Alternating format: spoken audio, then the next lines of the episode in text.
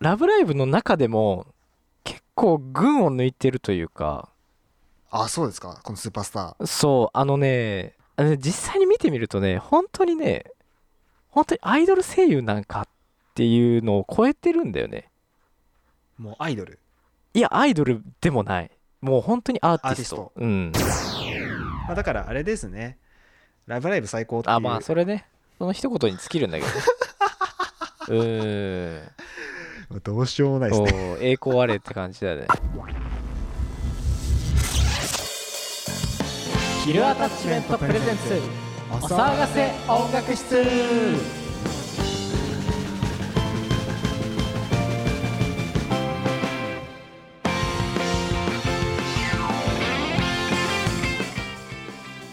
こんにちは岡添圭一です。はい松原優生ですえーこの番組は音楽制作チームヒルアタッチメントの岡添圭一と松原雄生があなたの音楽ライフをアップデートする学校じゃ教えてくれないここだけの音楽論大人のための音楽室スーパーウルトラ最高 Music Radio でございます。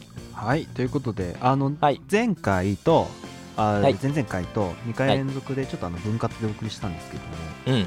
あのエンタメ制作においてライブを見たりして感じたことっていう話をちょっとさせていただいてたんですが、はい。まあ、エンタメ制作のガイドラインと題しましてね、はいはい。今回は岡添さんがあのラブライブのライブをちょっとご覧になられたということで、そうでございます。えーエンタメ制作のガイドラインラブライブ編ということではい。あの前回も多分ラブライブの話してたんですけど若干ね。うん。あ若干ね。あの新鮮なラブライブの話をはいはい。いただこうかなと はい。思っております。はいはい、ということで今回も最後までお付き合いよろしくお願いします。はいお願いします。岡添です。松原です。ヒルアタッチメントはアニメタイアップを目指すアニソン系音楽制作チームです。あなたに最高の音楽を届けられるように日々精進しています。お騒がせ音楽室。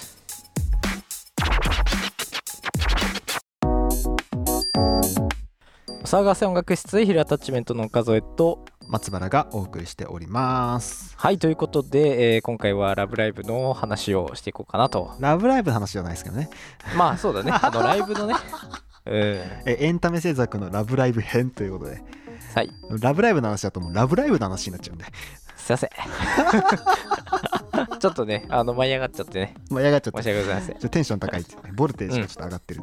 そうだね。いつでしたっけ？ライブは。えっ、とね4月の2日と3日のえっ、と 2days あったんですけどはいはいはい。あのその中の、えー、と初日4月2日日本外資ホールのあえーとライブじゃない。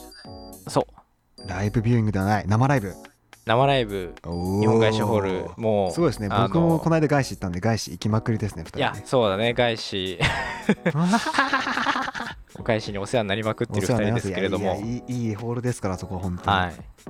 いやまあそこでねあの発言地参加ということでそのはあはあライブビューイングそれこそライブビューイングではないリアルなライブ、うん。初めてラブライブ、そうだね。あの初めて見に行った「ラブライブ!」シリーズの、えっと、生で見たのはミューズなんだけど、初代ですね。えっとそうそうそうそう。でえっと今えっと新しいシリーズの「ラブライブスーパースター」っていうはいはいえっと、まあ、アニニメシリーズ、えっと、な夏に第2期が始まるんですけれども。何シリーズ目ですか？ラブライブってえーっとねミューズの、まあ、無印。でアアクア。クアがあって。で虹ヶ崎が。虹ヶ崎、はい。うん、で今ちょうどコンクールアニメやってるんですけどね。あじゃあ4シリーズ目大まかに言って。はいはい、大まかに言うと4シリーズ目でで一番新しい。シリーズだ。そうだね。もう10年は超えてるからね普通に。そうですか。うん。でえーっとまあそれの、えーっと一番若いリエラっていうグループ。うん、リアラ。はい。の、えっと、セカンドライブにお邪魔したと。なるほど。はい。で、ね、その半年ぐらい前、えっと、8月、去年の9月、10月あたりから、えっと、ファーストライブの、えっと、全国ツアーを回って、あじゃあ結構長いことやってるんですねこのライブ自体。ライブ自体、そうだね。ただ、えっと、セカンドライブは、えっと、横浜公演が、セカンドライブなのかなそうそうそう、今回はセカンドライブの、えっと、アルバムがこの間出て、3月に。で、えっと、まあ、それのツアーというか、そのアルバムの曲を引っ提げて、はい。ツアーをし,、してると。まあ横浜名古屋あとは大阪公演うんうん。うん。次は大阪控えてるって感じなんだけど。でまあそのねファーストライブの時はちょっと抽選に外れちゃってあのライブビューイングで見た感じっていうかまあ配信かなうんうんうん家で。配信で見て。でやっぱそのファーストから見てたしあとはそのえっ、とね CD の、えー、とイベントのライブだったりとかあとはその年末にラブライブフェスみたいなのがあってはいはいはいはいはい。えっ、とアクア虹ヶ崎リエラの3グループが、まあ、合同であのやってたライブ年越しライブがあって。へえ。でテレビ出演も結構してるんだけど。なんかな見る見た印象ありますねうんうん、で、まあ、その流れを知ってからの、えっと、ようやく生で見れると。うん夢の舞台ですね、そうそうそう。で、しかもに日本海シホールというね、ね。デカ箱ですよ。急にでかくなったなと思って。ただ、やっぱ第一印象というか、やっぱライブを見てる時に思ったのが、クオリティがすごく高いんだよね。えっとだからエンタメとしてのクオリティ。そう。あのーもちろんそのね歌のパフォーマンスもそうだし踊りもそうだしだあれですよねだから「ラブライブ!」ってそのシリーズ的に言うと、うんそのスクールアイドルっていうものを題材にしてそれぞれのキャラクターを演じた声優さんがそのままライブをやるとそうあのーですね。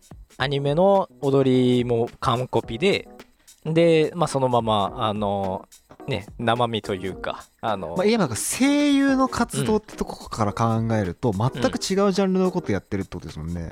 そうだねやっぱキャラをそろ背負ってやってるからまあその声優としての活動じゃなくてそのキャラクターをそういうことですよね。演じてっていうそうそうだから純言えば純アイドルですよね。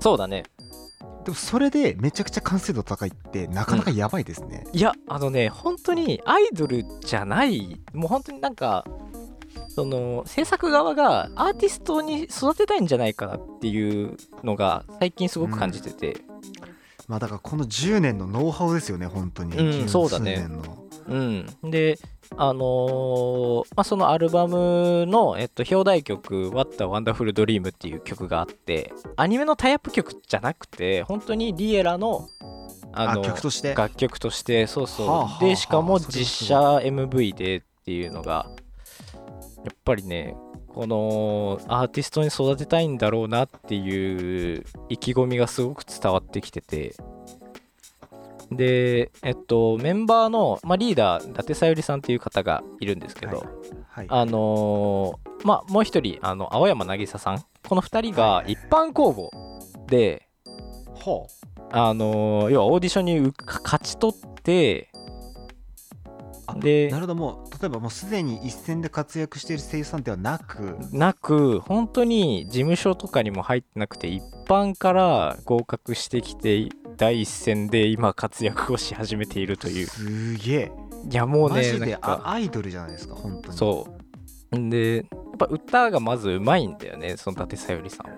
うんうんうんで、えっと、青山渚さんはえっとバレエをやってて、もともと。ただ、ゴリゴリではないんだけどね、あのちゃんとそのキャラを背負った表現で収めてるから、やっぱそこもちょうどよくて。あなるほどそう。で、えっと、まあ、メンバー全員歌がうまい、ダンスがうまいっていう。まあどうしても「ラブライブ!」でライブやるとかそうんの多媒体的な展開を考えるとやっぱそこが一個前提にはなってきちゃいますよね、うんどうしてもこれまでの流れを考えてもだってミューズって「紅白」出てましたよね出てたね。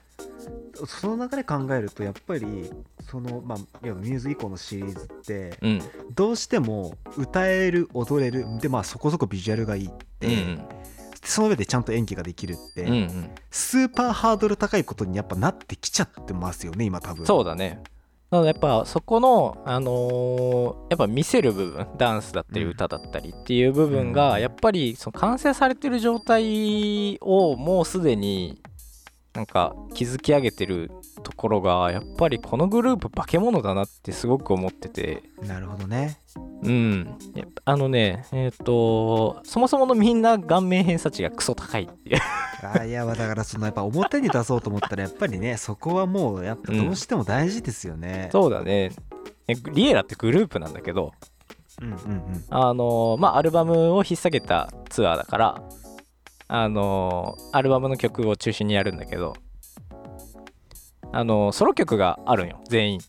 はいはいはい。でソロ曲全員の見せ方がもう本当にね個性をちゃんと生かしきってて。へえうん。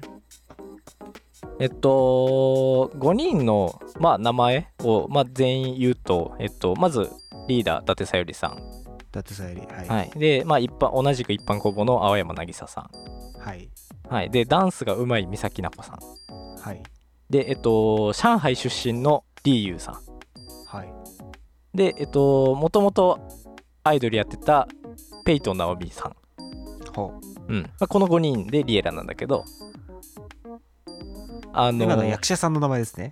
そあ役者さんの名前ですうね。演じてるあの声優さんの名前。はいはいはい。でやっぱりねあのそこの個性の生かし方とあとはそのキャラクターとのリンクがすごくて声優さんとキャラクターとのリンク。はい。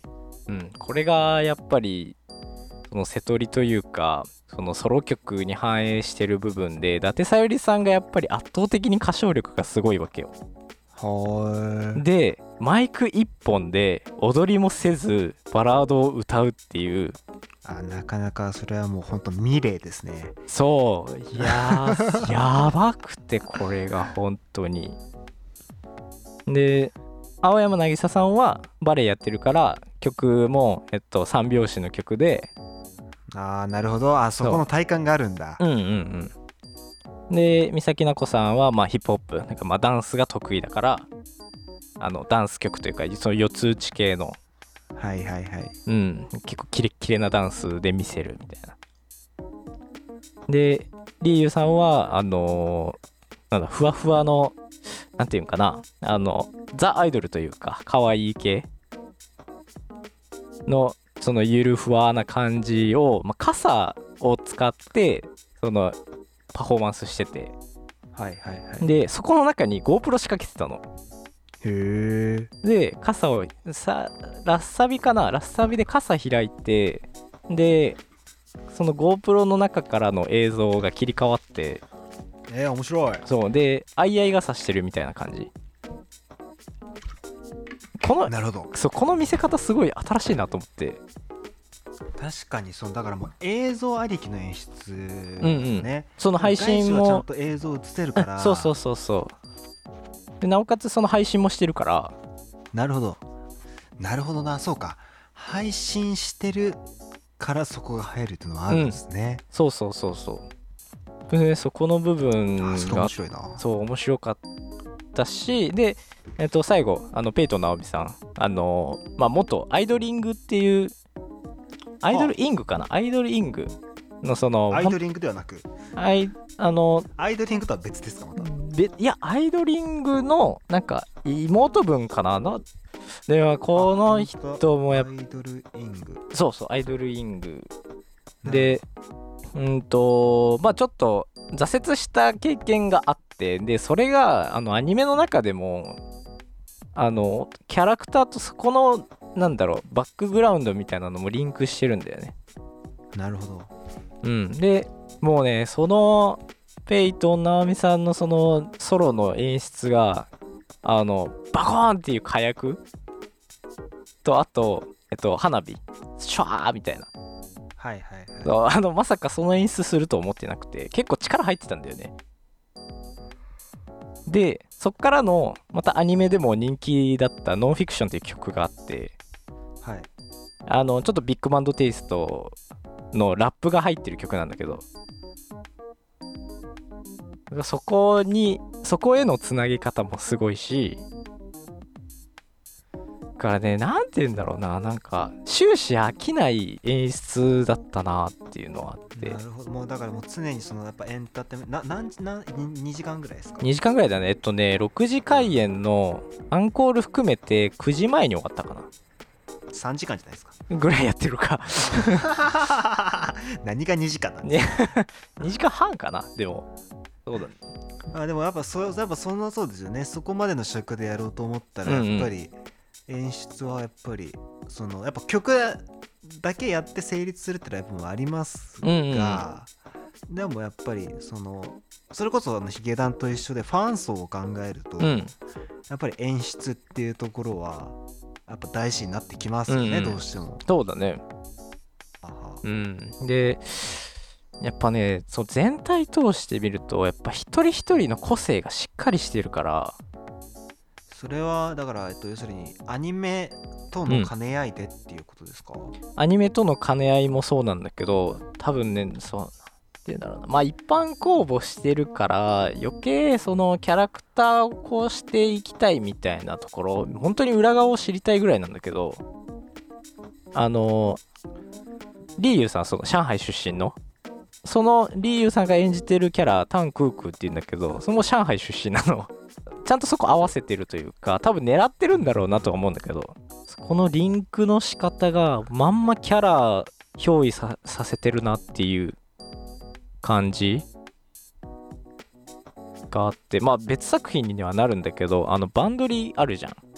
バンドリー岡添さんが大好きな、そうそうそうそう。あのバンドリはまあバンドリも同じくそのキャラクター背負ってライブするんだけどうんうんうん。キャラが演じてる人に寄ってくるというか性格があって。なんか最初からそこの部分が本当にリンクしすぎてて今。ラブライブこのリエロのメンバーが。へえ本当にそうなるほどそううか、本当にキャラクターが目の前にいる感じもするし。だから要するにそのさっき渡辺さんが言ってたそのキャラがちゃんと立ってるってういうんのは、えっ、とアニメとのリンク込みで、うん。もう要するにそのその人うん。として完成していると、うん。伊達さゆりさんとしてうん。完成している、ゆうさんとして完成うしている、んこのステージに立った時に、えーその本人でありキャラクターであうんうるん。ということですか、そなるほう。どそれは確かにちょっとなんか容易になせる技ではないですね、でねやっぱ伊達さゆりさんは歌が得意だから歌をやっぱりメインでこの武器にしてる感じ、はいはいはい、うん。なんだけど全員歌がまずそもそもうまいの。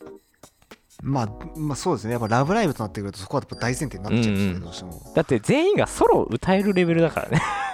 それは確かにちょっとなかなかないですね。うん。これがもうこの初期の段階からもうすでにこれ用意されてるっていうのがまずそもそもすごいしだからやっぱ成熟したコンテンツになってきてるってことうですね、うだラブライブ自体ね。が、うんうん。うんうんやっぱあのアイマスもやっぱそうなんで、うんうん。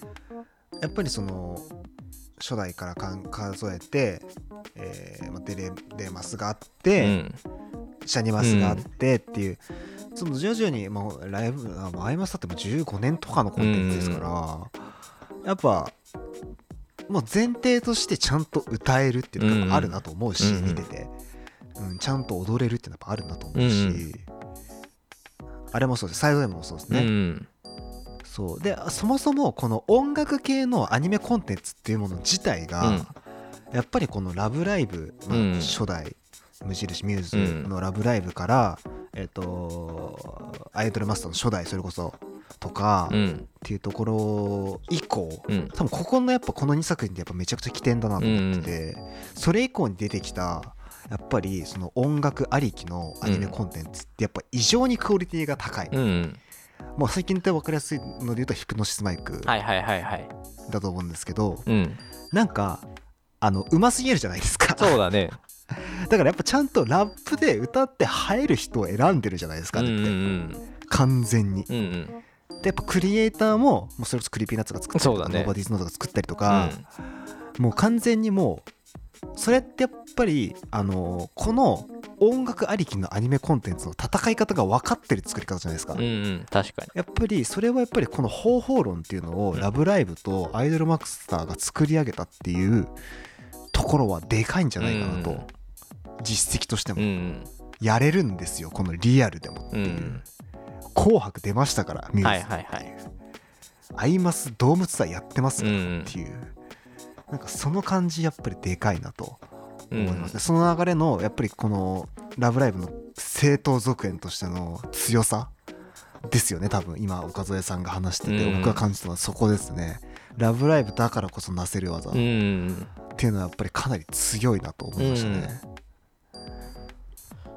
こうね。でも結構な馬娘だったりそうか「ウマ娘」もそうですね、うん、だから「ウマ娘」と「まあ、アイマス」とかいろんなそのアイドル声優系のコンテンツを見てきてはいるんだけどあのねやっぱちょっとレベルなんか一線隠してますよね「ラブライブ!」って。うんそうだね。まあでもラ「ラブライブ!」の中でも結構群を抜いてるというか。あそうですか。このスーパースター。そうあのねなんかまあ推してるからこんだけそのなんだろうあのおすすめするというかなんかすごいひいきしてる感じにね聞いてる人は感じるかもしれないけどうん。あのね実際に見てみるとね本当にね本当にアイドル声優なんかっていうのを超えてるんだよね。もうアイドル？いやアイドルでもない。もう本当にアーティスト。うん。あもう全員がやっぱソロとして活動しても全然おかしくないぐらいのクオリティを5人がすごくバランスのいい状態でリエラを作り上げてる。ーなるほど。うん。あの誰かが突出してて誰かができないとかじゃなくてそのみんな歌もダンスもうまい。だけど歌がうまいところをメインにしてる人は1人いる。でダンスうまい人を筆頭にしてるのも2人いてみたいななるほど。それすごいな。そうそうそう。であとはその MC もやっぱ面白いんだよ。この5人のやり取りとか、はいはいはい、はいうん。そうまとめるのもそうだしその全員が全員やっぱそのやり方というかなんて言うんだろうね。この個性の生かし方は本当に見習わなきゃいけないなっていうすごく感じたんだよね。ライブ見終わった後に。個々の。そうあのー結構自分はやれることは多いんだけどうん。あのーまあ、バランス的に言うと、まあ、平均値か平均値よりかはちょっと低いぐらいなやつを広く浅くかじってるみたいな状態。はいはいはい。うん。でもうこれだけで勝負できるっていうものがちょっとね弱い自分うんが今いるそう。だからね、ここの、やっぱ得意を伸ばすっていう部分はやっていかなきゃいけないなっていうのは自分が今感じてて、はいはいはいはいはいはいはい、うん。岡添といえばこういう曲みたいな。なるほどうん。あとは、やっぱギターうまいよねとか、まあ、ベースうまいよねとかうんは。強みですようね、ん、なんかね、今はね、その全部が平均値並み、もしくは平均値以下。で、ちょっとこれだけできるかな、みたいな。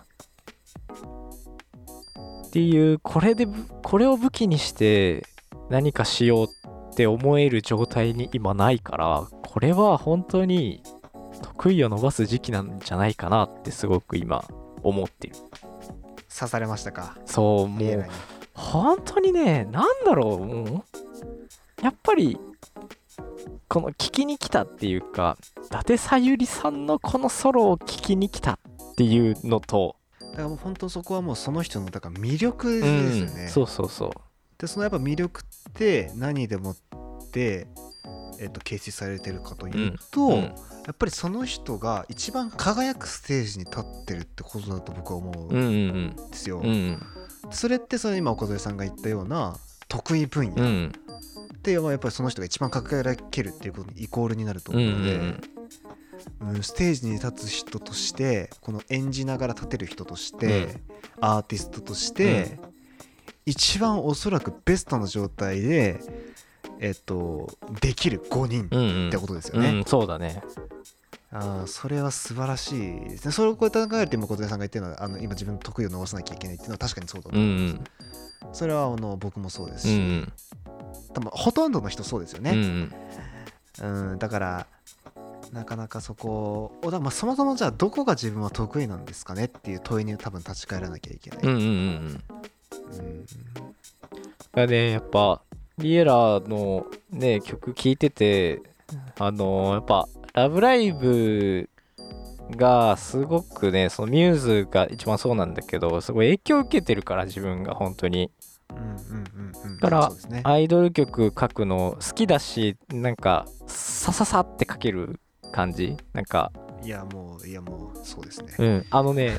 めっちゃ早い時って大体そうです。いやそう。そうだね。うんいやそうなんだよね。あのなんだろうな。なんかやっぱ一個得意な分野まあ自分がもし得意な分野を作るとしたら多分アイドル曲なんだと思うんだよね。あそういやそうとうんまあでもザ・アイドルっていうよりかはそのアニソンに近い。そうそうそうそうそうそう、アニソンでも本当にそれこそラブライブ、アイマスの文脈の曲ですよね、とかね。そうそうそう。であのーやっぱり王道を知ってるからこそ王道からここをちょっと変えると、あのー個性になるんじゃないかなとかやっぱりみんな王道聞きたいよねっていう作り方とか。うん。うん。もうちょっとなんか別角度でちょっとひねったこういうテイストもありなんじゃないかなっていうアプローチの仕方。だったりとかっていうのをやっぱりこれは自分伸ばすべきだしあとは何だろうもうシンプルにリエラに自分の曲歌ってほしいなっていう。まあでもまあ言えば言えばゴールはそこですよね。そうだね。提供したいなっていうのがすごくでかい目標としてはね、ーションはそこのにありますよね。だってさこんなに、ね、俺やっぱね泣いちゃったんだよねちょっと。あのうん。ライブの時にね、そのうん。やっぱアニメでもすごくあの印象深い楽曲があって。はい。そう。やっぱそこをね生で聴けたんよ。はい。マジで泣いちゃって。うん。いやわかる。うーん。あの本当にそのアニメっていうそのなんだろう二次元を超えて伝わってくるものというか。うんうんうん。あのアニメ映像とあのなんだろうモニターにアニメ映像を流しながらあの、まあ、生でステージに声優さんが立ってるみたいな。っていう状況を結構してるんだけど「ラブライブ!」とか、はい。あのアニメ系のそういうライブとか、やっぱりそこをねそのアニメの時の感動も乗っかるし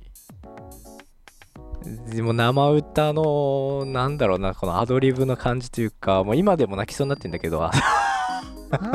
思い出したいやそう。だからねなんだろうなんかうーんいい生感ですよね。そうだね。でそのそこでしか感じられうないん。息遣いとか、うん。もうねだからねそのレベルにもうだから声優とかそういうのを別にしてもやっぱ完成されてて。うんうんうんうんやっぱちゃんとしたそのまあアニメコンテンツのライブではあるんだけどエンターテインメントとしてのものとしてはかなりすごいものを見たなと思って。まあねまだねコンテンツ的にはまだ2年目に入るからもっともっと続いていくだろうし。うんうん。まあそうですね。これまでのミューズとか赤の流れを組むとそうですうよね、ん。だからリエラとしてどんな成長していくのかっていうのもやっぱ楽しみだし。だからもう本当それだけで動けるようなところっていうのが、うん。その「ラブライブ!」っていうコンテンツを飛び出してまだ分かりやすくエゴイストとか、うんまあ声優グループでいうとトライセールみたいなとこまでいけると、うん。ちょっとすごいですよね、うん。こっから飛び出して。そうだね。でもやっぱそれぐらいやっぱすごいなーって本当に思っあそこまでもういける力ありますか、うんあるある。ラブライブというコンテンツにとらわれない。そ例えば何かのなんかバンドリでありましたよね。何かのアニメのタイアップバンドリのグループやってるやつ。うああそうあったねなんか言ってましたよね、うん。なんかそこまでいけるとうんうん。すごい、そのエゴイストだってだって、うんうん。本来であればギルティクラウンの中の作中に登場するアーティストっていうので生み出されたはずが、結局その後プロジェクト伊藤の映画作品3作とかやったりとか、えっと、カバネリの主題歌もやってたし、まあ一番有名なところだと多分、えっと、サイコパスのエンディング、名前のない怪物とか、うんうん。ってとこまで行ったわけですから、うんうん。全然こっから飛び出して、リエラが何かのアニメの主題歌をやるっていうのはありますよね。い。や絶対は言い切れないけどでもあってもおかしくない。あってもおかしくないですよね、うん。この流れを考えると。そうそうそう。で今の岡添さんの熱量を聞くと、うん。まあそれほどのやっぱエネルギーがあったんだろうなうんうんうんと感じたので、うん。まあ最近だとねユーリとかあのガルニデリアとか割とそのねコンサートは行ってるけどなんだろうな。まあ思い入れはそれぞれ全然ね別々であるから、うんうん。ううん。ん、どれもやっぱ素晴らしいパフォーマンスだし。うん。ただねこのまだ2年も経ってないこの人たちがこんだけのクオリティをなんだろうもう確立させてるというか。うんうん。いやもうねちょっと次元違うなと思ってうん感動したね。本当に。一お客さんとしても感動したし、うんうん。ううん。ん、自分はもっとこうしなきゃなっていうねそのやっぱ感化されたし。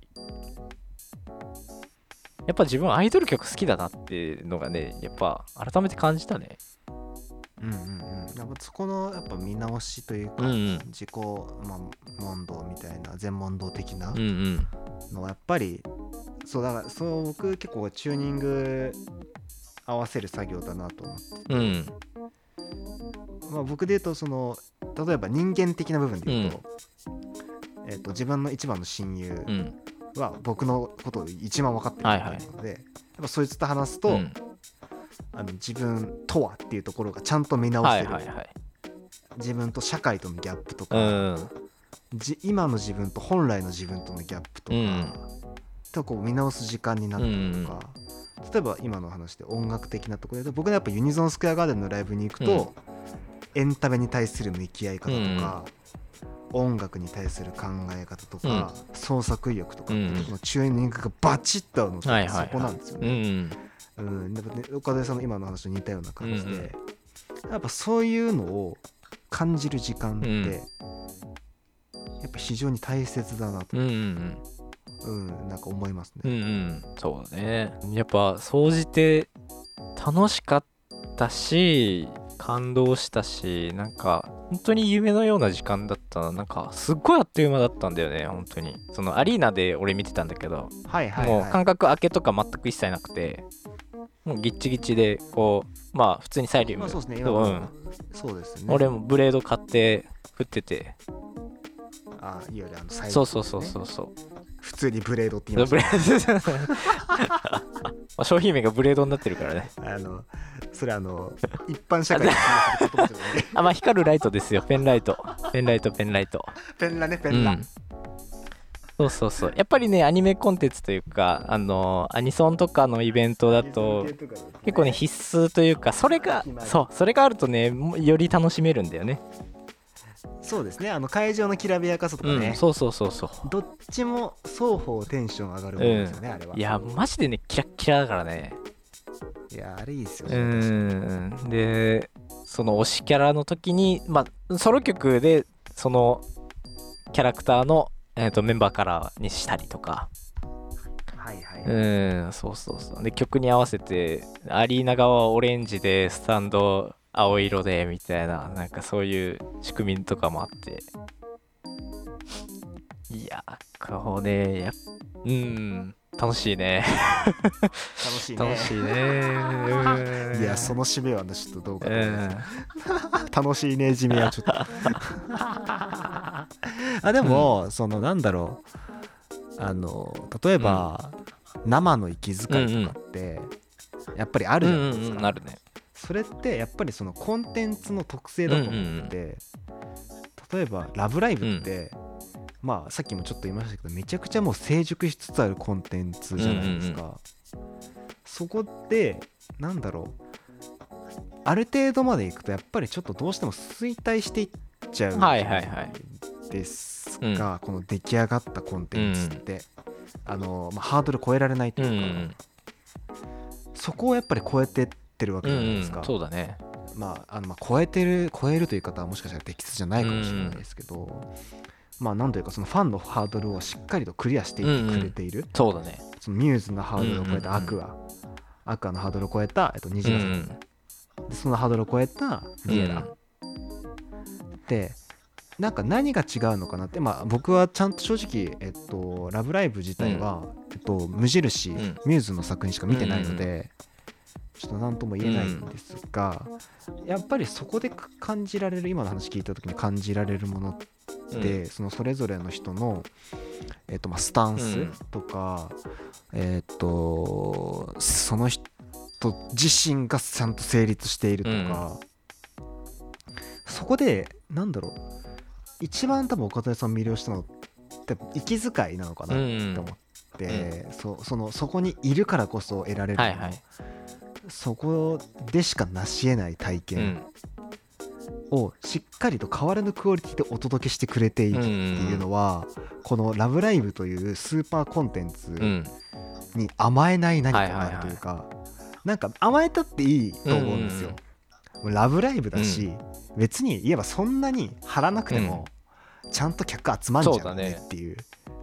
そこまでのココンテンツじゃないですかラブライブって、ただ一向にそこに甘えない、うん。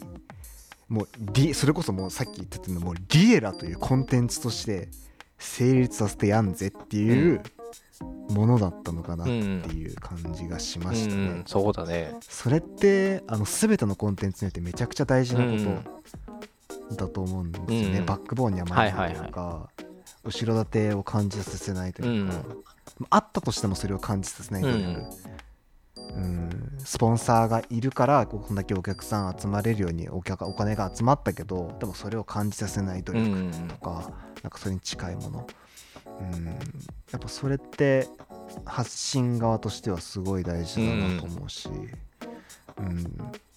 演者さんもやっぱりそこはすごく大事なことで、それがあるからお客さんがちゃんとついてくれてる、はいはいはい。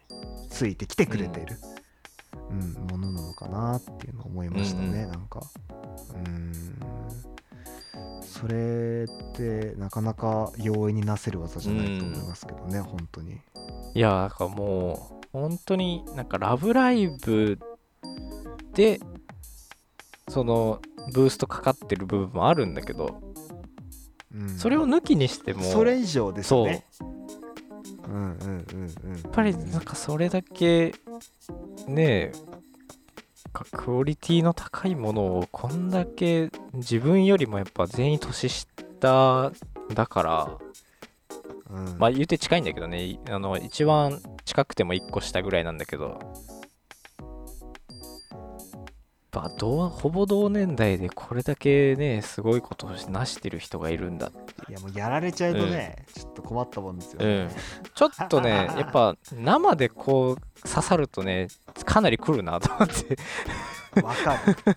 あの僕もやっぱライブとか見に行ってめちゃくちゃテンション上がるしすげえ創作意欲あるし、うん。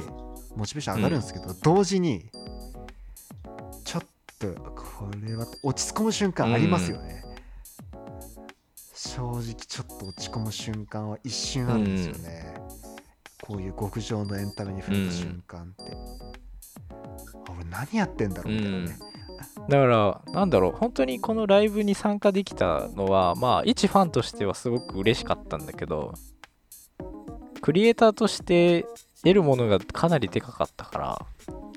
いやそう。それは本当にいいライブ体験ですね、うん。僕もヒゲダンの時にほぼ同じこと感じました、やっぱりこれを生かして自分の制作のねあの意欲だったりとかクオリティだったりとか目指すものあそこをねちょっと見直してちゃんと生かしていこうかなっていう感じに思いましたね。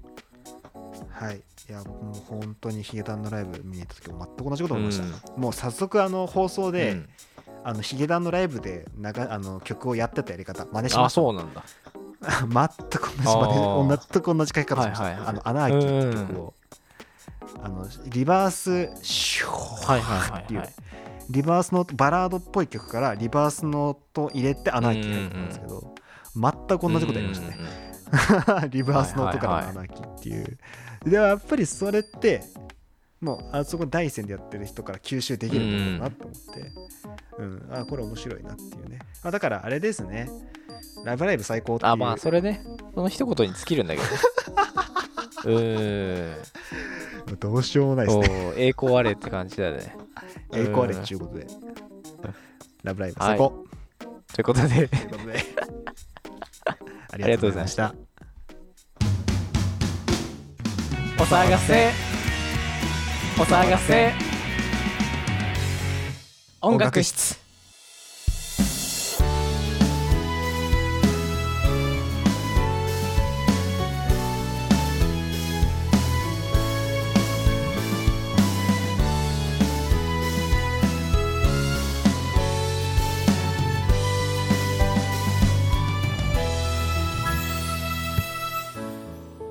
はい騒がせ音楽室エンディングのお時間ですはい、この番組ではあなたからのメッセージをお待ちしております。音楽についての質問、好きな音楽の感想、今日の内容に対するリアクション、何でも OK でございます。メッセージはメールフォームまでお願いします。メールフォームは各配信サイト概要欄、Twitter のリンク貼ってございますので、そこからアクセスをお願いします。はいそして Twitter ノートともにヒルアタッチメントで検索してフォローよろしくお願いしますはーい。ということで、あのー今日の話を受けてるんですけども、僕ね、この間のゴッホ展に行ったんですよ。あの画家のね。ゴッホ展はいはい。そう。でえっと結構似たことを感じて、はいはまあそのコンテンツという意味で、まあ、ゴッホって油絵が結構多いんですけど、まあ、あの結構デッサン系とかも展示してるんで、はいはい。一番感じたのはあの本当に絵を見てると、ゴッホがこれを描いた時の情景がパッと思い浮かんだんですよ、ね。へっていうのは絵から呼吸を感じたんですよ。ど。そうここでどうやってこうやって描いてたんだなこういう熱量でこういう思いで描いてたんだなっていう息遣いを絵から感じたんです、えー、すごいね。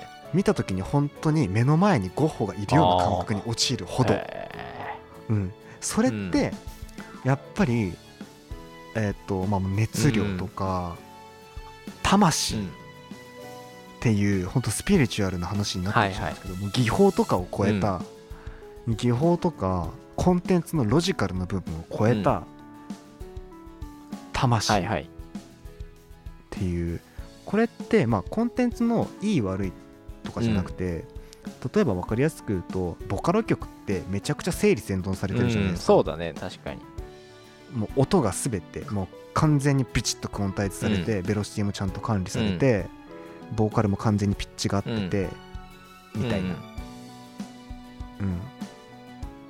とは真逆なんですよね、例えば絵で言うとデジタルアートってどちらかというとそっちだじゃなはいいですか、はいはいちゃんと構成作られて、構図考えられてこれはこれで芸術作品としてはめちゃくちゃいいもの、うん。